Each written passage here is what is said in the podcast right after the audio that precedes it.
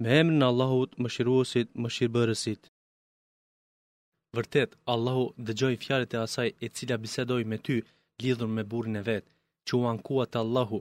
Prandaj Allahu e dëgjon bisedën tuaj, Allahu dëgjon çdo bisedë dhe sheh çdo punë. Ata prej jush që bëjnë dhihar, epërsia ime ndaj teje është haram si epërsia ndaj nënës sime, ndaj grave të veta, në të vërtetë, ato nuk janë nënat e tyre, nënat e tyre janë vetëm ato që i kanë lindur ata, ndërsa ata janë duke thënë fjalë të irrituara dhe gënjeshtra, por Allahu është që le shumë pa marrë në përgjegjësi dhe shumë fal. Ata që krahasojnë me nëna dhe largohen nga gratë e veta e pastaj zbrapsen nga ajo që kanë thënë, janë të obliguar që para se të kontaktojnë ndërmjet vete ta lirojnë një rob. Kjo është dispozitë me të cilën porositeni e Allahu është i njohur hollësisht me atë që ju punoni.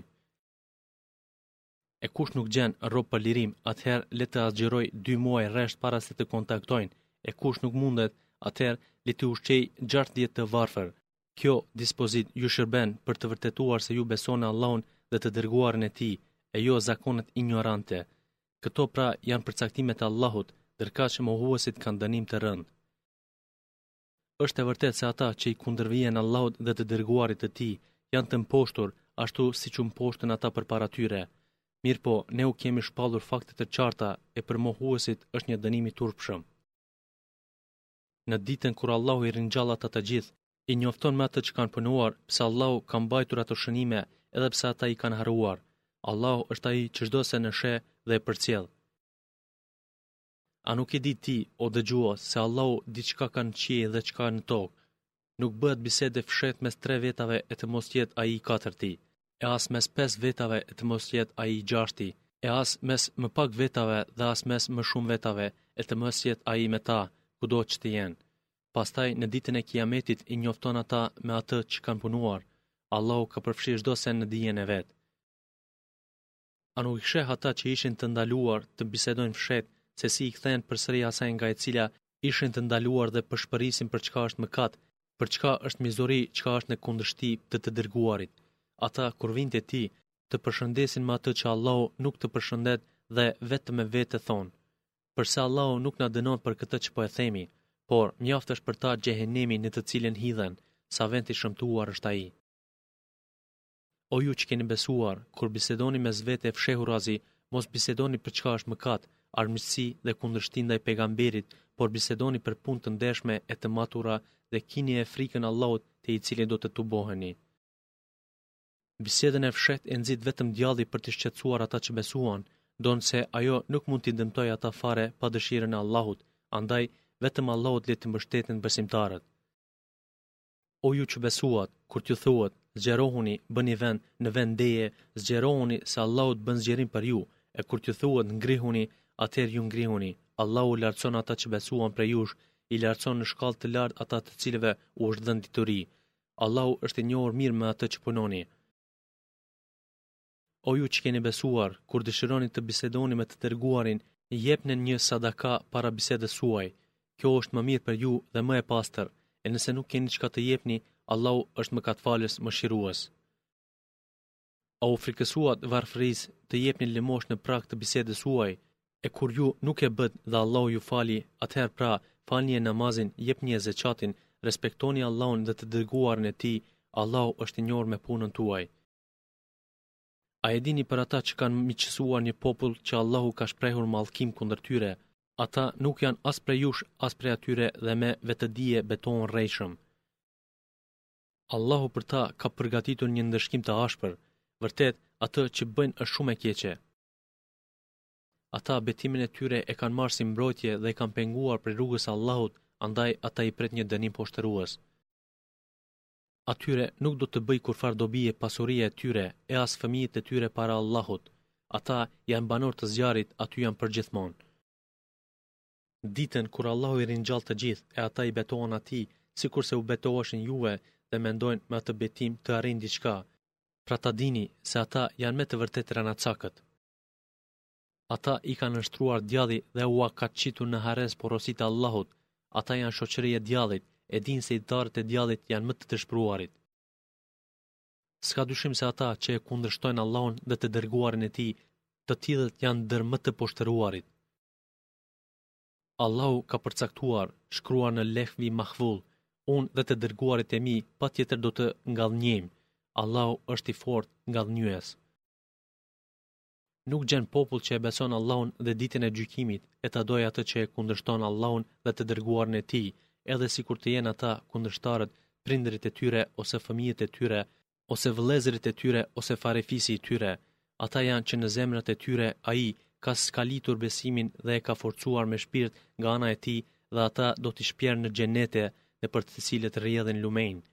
aty janë përgjithmonë. Allahu ua ka pëlqyer punën e tyre dhe ata janë të kënaqur me shpërblimin e tij. Të tillët janë palë, grup, parti e Allahut ta dini pra se ithtarët e Allahut janë ata të shpëtuarit.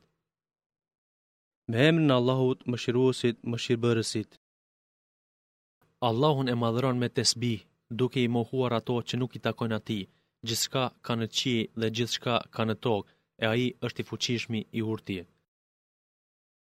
Ai është që në dëbimin e parë i nxori prej shtëpive të tyre ata nga ithtarët e librit, të cilët nuk besuan.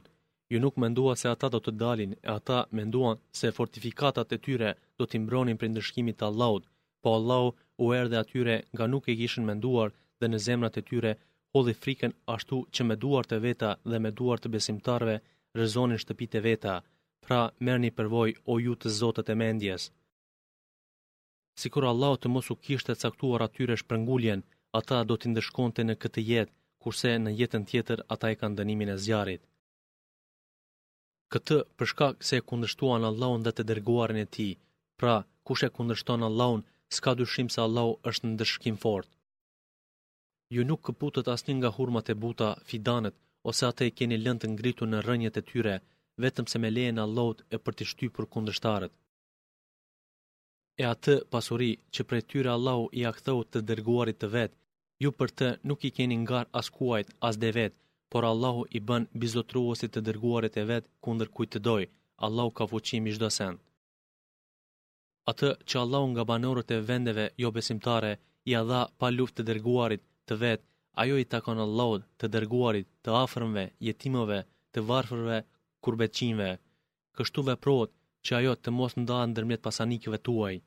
Çka t'ju jep Pejgamberi, atë merrnije e çka t'ju ndalojë, përmbanju dhe kinie frikë Allahun, se Allahu është ndëshkues i ashpër. Ajo pronë, u takon muhaxhirëve të varfër, të cilët u dëbuan prej shtëpive të tyre dhe prej pasurisë së tyre, duke kërkuar mirësinë dhe kënaqësinë prej Allahut dhe që ndihmojnë Allahun dhe të Dërguarin e Tij, të tillët janë ata të sinqertit. Edhe ata që përgatitën vendin, Medinën, dhe besimin para tyre, i duan ata që shpërnguleshin te ata dhe nuk ndiejnë në gjoksat e tyre ndonjë nevojë, për zili a tjetër, nga ajo që u jepej atyre, Muhaxhirëve, madje edhe sikur të kishin vetë nevojë për të, ata u jepnin përparësi atyre para vetvetes. Kush është i ruajtur prej lakmisë së vet, të tillët janë të shpëtuar. Edhe ata që kanë ardhur pas tyre e thonë, Zoti ynë, fal na ne dhe vëllezërit tanë që para nesh u pajisën me besim dhe mos lejo në zemrat tona farë urrejtjeje ndaj atyre që besuan. Zoti ynë, ti je i butë, mëshirues. A nuk e ke ditur se ata që u bënë hipokritë, u thoshin vëllezërve të vet nga ithtarët e librit që nuk kishin besuar, Nëse ju dëboheni edhe ne do të dalim me ju për çështjen tuaj, ne kurrë nuk do t'i bindemi askujt, t'ju luftojmë ose t'ju nënshtrojmë, e nëse luftoheni prej dikujt, ne gjithqysh do t'u ndihmojmë. Allahu dëshmon se ata janë rrenacakë. Sikur të dëbohen ata, ithtarët e Librit, nuk do të dilnin me ta edhe sikur të luftoheshin, nuk do t'u ndihmonin atyre, po edhe sikur t'u ndihmonin atyre, ata do të iknin prapa e ata do të mbesin pa ndihmën e tyre. Ju, besimtarët, në zemrat e tyre, të munafikëve, jeni frikë më e fortë se Allahu, frika nga Allahu. Kjo për shkak se ata janë popull që nuk kuptojnë. Ata të gjithë së bashku nuk kanë guzim t'ju luftojnë, vetëm kur gjenden në ndonjë vend të fortifikuar ose kur janë pas ndonjë muri.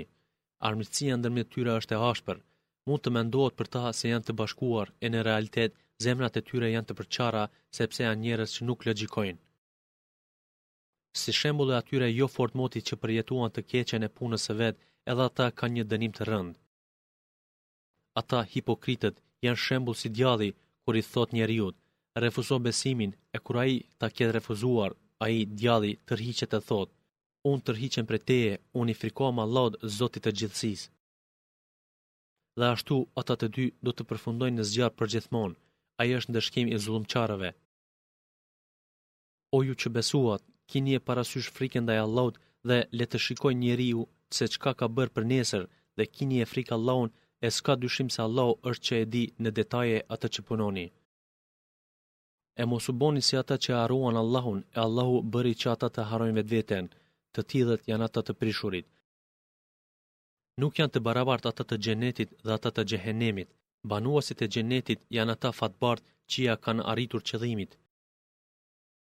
Sikur ne ta zbritnim këtë Kur'an mbi ndonjë kodër, do ta shihje atë të strukur e të çarë prej frikës nga Allahu. Këta janë shembuj që ua shkoqisim njerëzve që ata të mendojnë. Ai është Allahu që nuk ka zot tjetër, vetëm Ai që e di të fshehtën dhe të dukshmen, Ai është Mëshiruesi, Mëshirbërësi. Ai është Allahu që nuk ka zot tjetër përveç Tij, sundues i përgjithshëm, i pastër prej të metave që i mvishen, shpëtimtar që shpëton njerëzit prej ndëshkimit të padrejtë, sigurues që siguroi njerëzit me premtimin e Vet dhe pejgamberët me mrekulli, mbikëqyrës që mbikëqyr dhe përcjell çdo send, i plotfuqishëm, mbizotërues, i madhërishëm. I lartësuar është Allahu nga çka i shoqërojnë. Ai është Allahu krijuesi, shpikësi, formësuesi. Të tij janë emrat më të bukur. Atë Allahun e madhëron çka ka në qiej e në tokë dhe ai është ngadhënjyesi i urti. Me emrin e Allahut, Mëshiruesit, Mëshirbërësit.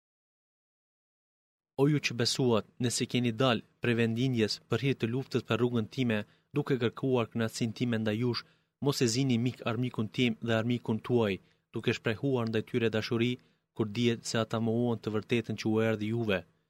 Ata e dëbojnë të dërguarin dhe ju, sepse i besoni Allahut, Zotit tuaj, e ju fshehurazi u ofroni miqësi, po unë më së miri e di atë që e keni fshehur dhe atë që e keni publikuar. Ai që punon ashtu nga pala juaj, ai e ka humbur rrugën e drejtë.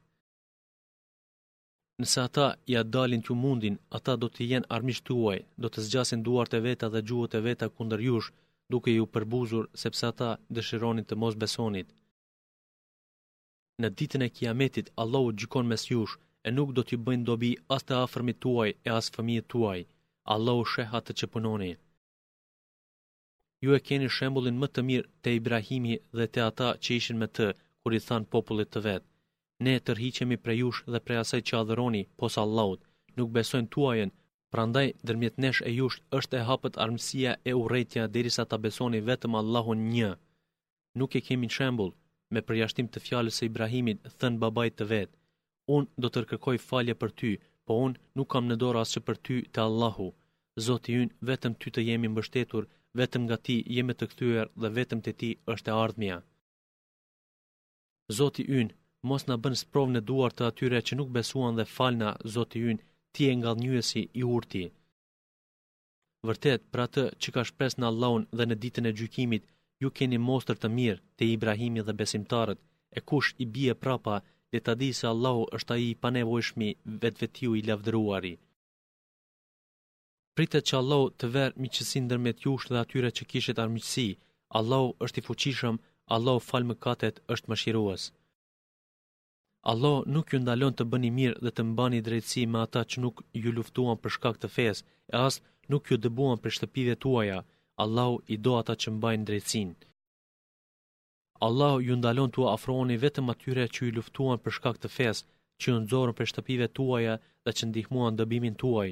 Ju ndalon të miqësoheni me ta. Kush miqësohet me ta, të tillët janë dëmtues të vetvetes. O ju që besuat, kur t'ju vijnë besimtaret e shpërngulura prej Mekës, provoni besnikërinë e tyre, ndonëse Allahu di më së miri për besimin e tyre. Nëse vërtetoni se ato janë besimtare, atëherë, mos i ktheni ato te jobesimtarët, pse as ato nuk janë të lejuara për ta e as ata nuk janë të lejuar për to, e ju, jepnu atyre, jobesimtarëve, atë, që kanë shpenzuar për to, në emër të kurorëzimit.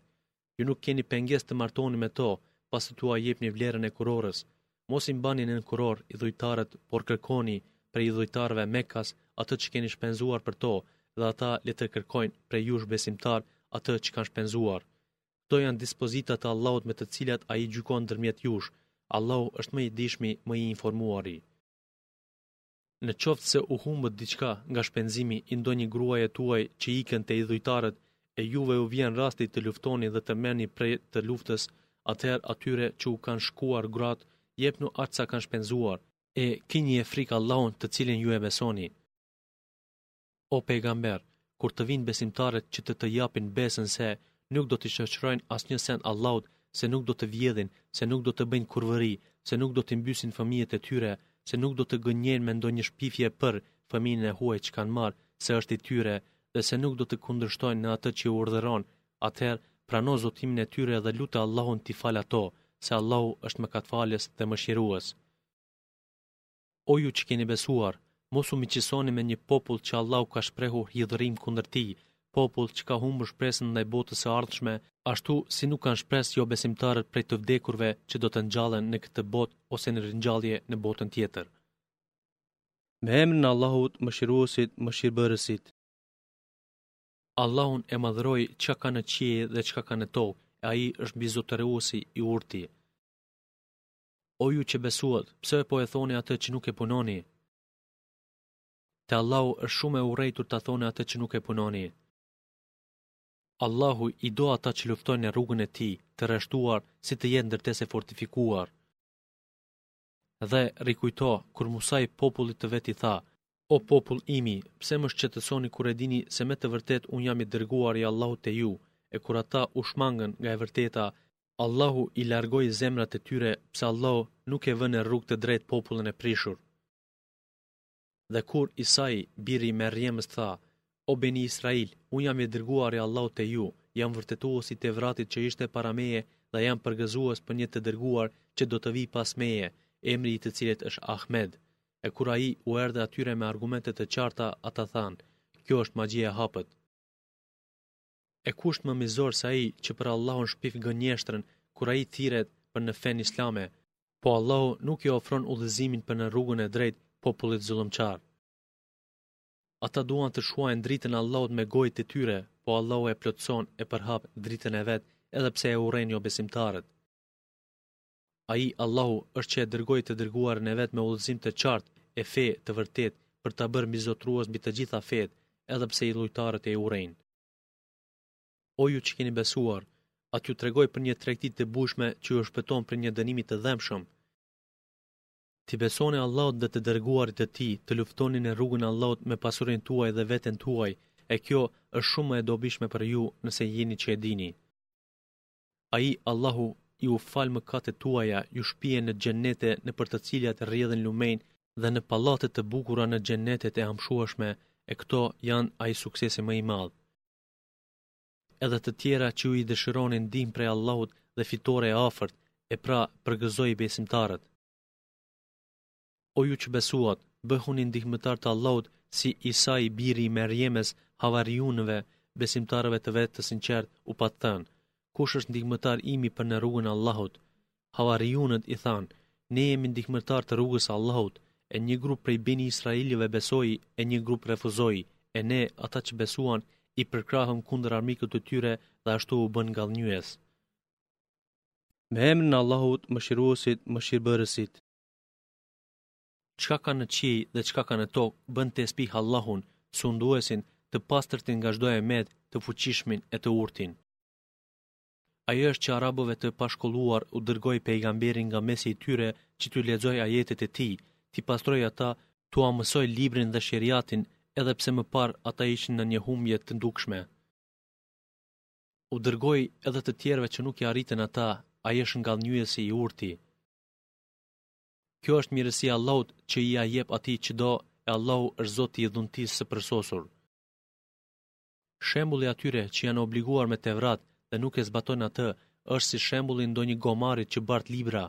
Shembulli i keq është shembulli i popullit që përgënjeshtroi ajetet e Allahut, e Allahu nuk udhëzon në rrugë të drejtë popullin jobesimtar. Thuaj, o ju që i përmbaheni jehudizmit, nëse pretendoni se jeni më të afërmit e Allahut e jo njerëzit e tjerë, atëherë kërkonie vdekjen, po që se jeni të sinqertë në atë që thoni. Po ata nuk e dëshirojnë kurrë atë, për shkak të asaj që e punuan me duart e veta, e Allahu di shumë mirë se kush janë mizorët. Thuaj, s'ka dyshim se vdekja prej së cilës po ikni, ka për t'ju zënë, e mandej do të silleni te Ai që e di të padukshmen dhe të dukshmen, dhe atëherë Ai do t'ju njoftojë me atë që keni punuar. O ju që besuat, kur bëhet thirrja për namaz, ditën e xhumasë, ecni shpejt për aty ku përmendet Allahu, dëgjoni hutben, falnie namazin, e lini shitblerjen, kjo është shumë më e dobishme për ju nëse jeni që e dini. E kur të kryhet namazi, atëherë shpërndahuni në tokë dhe kërkoni begatitë e Allahut, por edhe përmendnie shpesh herë Allahun, ashtu që të gjeni shpëtim. Po, kur ata shohin ndonjë tregti ose ndonjë aheng, mësyhen atje, kurse ty të lënë në këmbë. Thuaju, ajo që është tek Allahu është shumë më e mirë se dëfrimi dhe tregtia, e Allahu është furnizuesi më i mirë. Me emrin e Allahut, Mëshiruesit, Mëshirbërësit. Kur të erdhën ty hipokritët të thanë, ne dëshmojmë se vërtet ti je i dërguari i Allahut, e Allahu e di se ti je i dërguari i Tij, por Allahu dëshmon se hipokritët janë rrenacakë kur thonë ashtu. Ata betimin e tyre e bëjnë për t'u mbrojtur, andaj ata penguan nga rruga e Allahut. Veprimi që ata bënë është shumë i keq. Ngase ata besuan me gojë e pastaj mohuan, andaj zemrat e tyre u mbyllën dhe ata nuk kuptojnë. E kur t'i shohësh ata, trupat e tyre të mahnisin, e kur të flasin, fjalës së tyre i vë veshin. Po ata janë si trunguj të zgavruar e të mbështetur, e çdo zë e mendojnë se është kundër tyre. Ata janë armiq, pra ruaju prej tyre. Allahu i vraftë, si shmangen nga e vërteta. E kur u thuhet, Ejani te i dërguari i Allahut që ai të kërkojë prej tij falje për ju, ata tundin kokat e tyre dhe i sheh se si ta kthejnë shpinën duke e mbajtur veten të madh. Sa u përket atyre, është krejt njësoj, si kërkove për ta falje, si nuk kërkove për ta falje nga Zoti, sepse Allahu kurrsesi nuk do t'i falë dhe është e sigurt se Allahu nuk ia ofron udhëzimin popullit arrogant.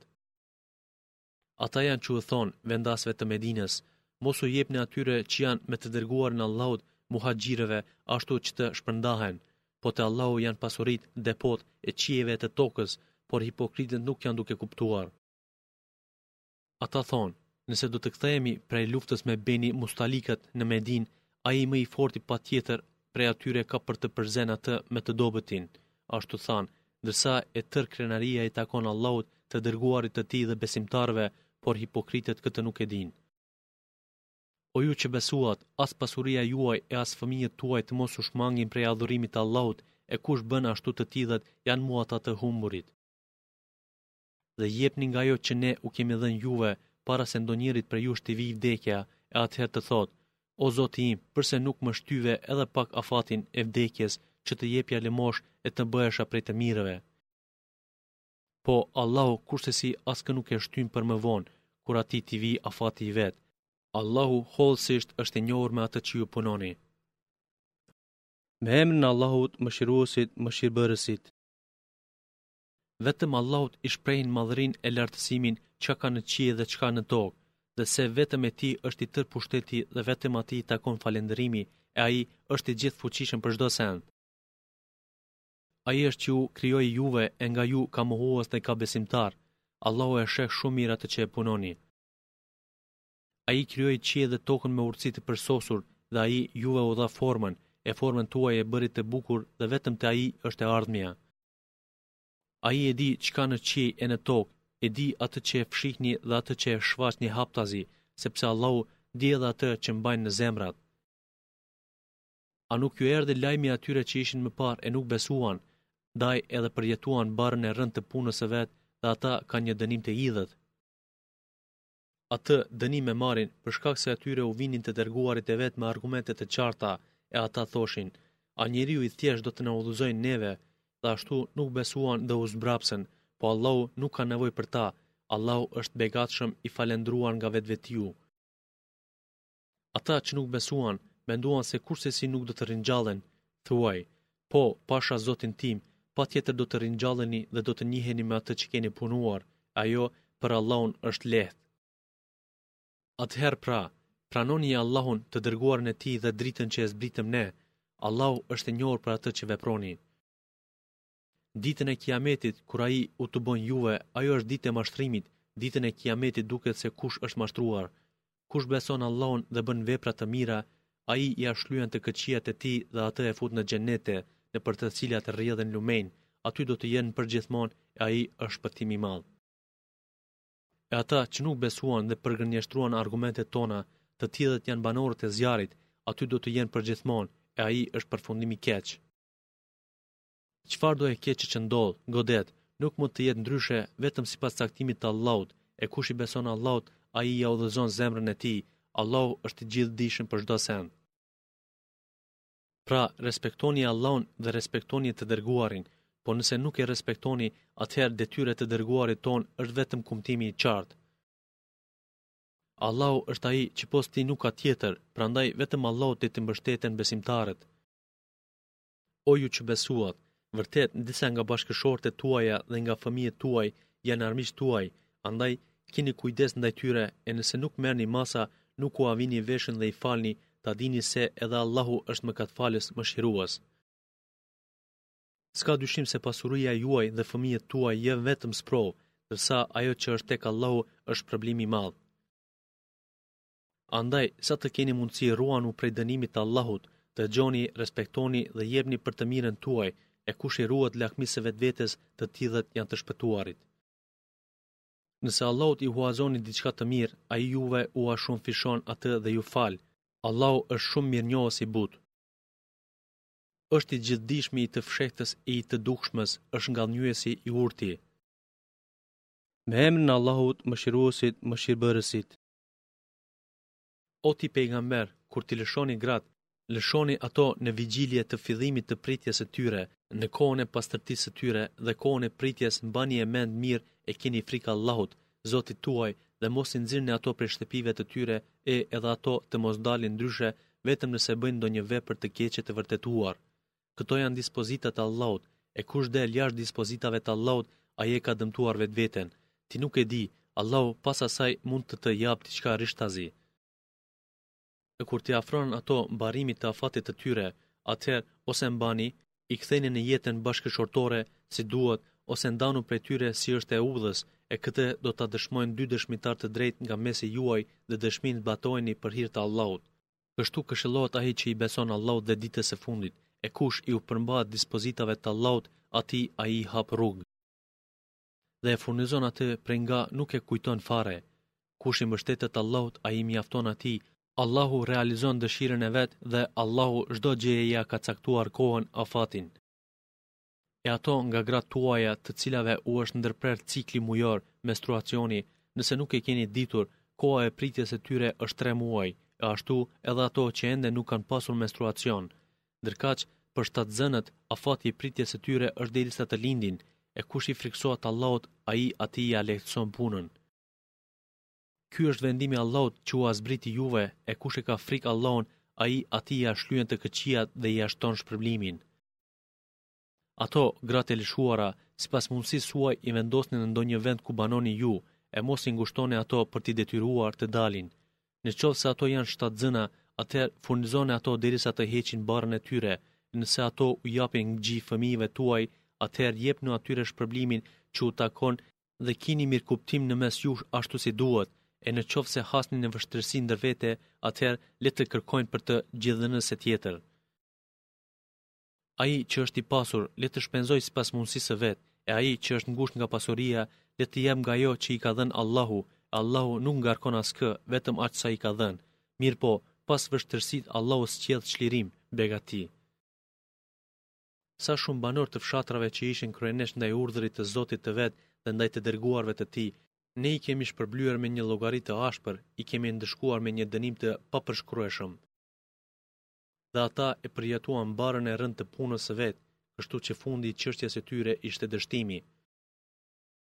Allahu u ka përgatitur dënim të rëndë, atyre pra kini e frikë Allahun o ju të zotët e mendjes, e ju që keni besuar, Allahu u zbriti juve shpalljen, Kuranin.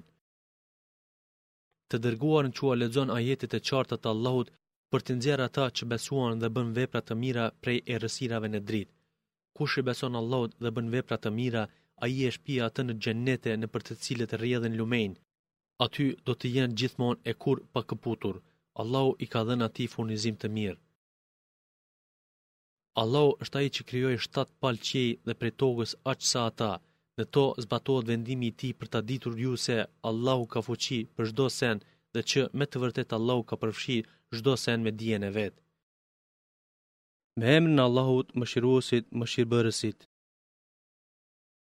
O ti pejgamber, o ti, që të është sjellë kumtesa nga qielli, pse ia ndalon vetes atë që Allahu ta lejoi, a kërkon me të pajtimin e grave tuaja, Allahu është mëkatfalës mëshirues.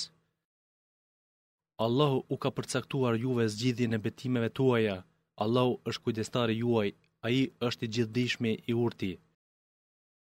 Përkujto, kur Pejgamberi ndonjërës prej grave të veta i kumtoi fshehurrazin një lajm, e kur ajo tregoi atë, lajm, e Allahu, Pejgamberit, i zbuloi atij për të, kallëzimin e lajmit nga ajo grua, ai ia bëri, asaj, me dije një pjesë të tregimit, kurse për pjesën tjetër heshti. E kur ai, Pejgamberi, e njoftoi atë, gruan, me atë, që i kishte treguar, ajo tha, E kush të tregoi ty këtë? Ai tha, më tregoi i gjithdijshmi njohësi i të fshehtave. Nëse ju të dyja pendoheni te Allahu, është më mirë për ju, sepse zemrat tuaja tani më kanë rrëshqitur, e nëse bashkëveproni kundër tij, ta dini se Allahu është Ai mbrojtës i tij si dhe Xhibrili dhe besimtarët e ndershëm, e kur është kështu, edhe engjëjt i dalin në ndihmë.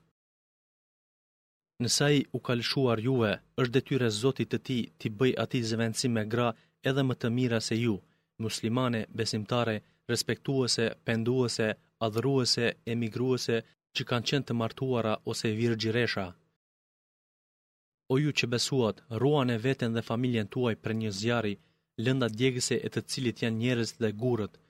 atë zjarrin e mbikëqyrin engjëjt të rreptë e të ashpër që nuk e kundërshtojnë Allahun për asgjë që ai i urdhëron dhe punojnë atë që janë të urdhëruara. O ju që mohuat, sot mos u arsyetoni, ju shpërbleheni vetëm për atë që keni vepruar.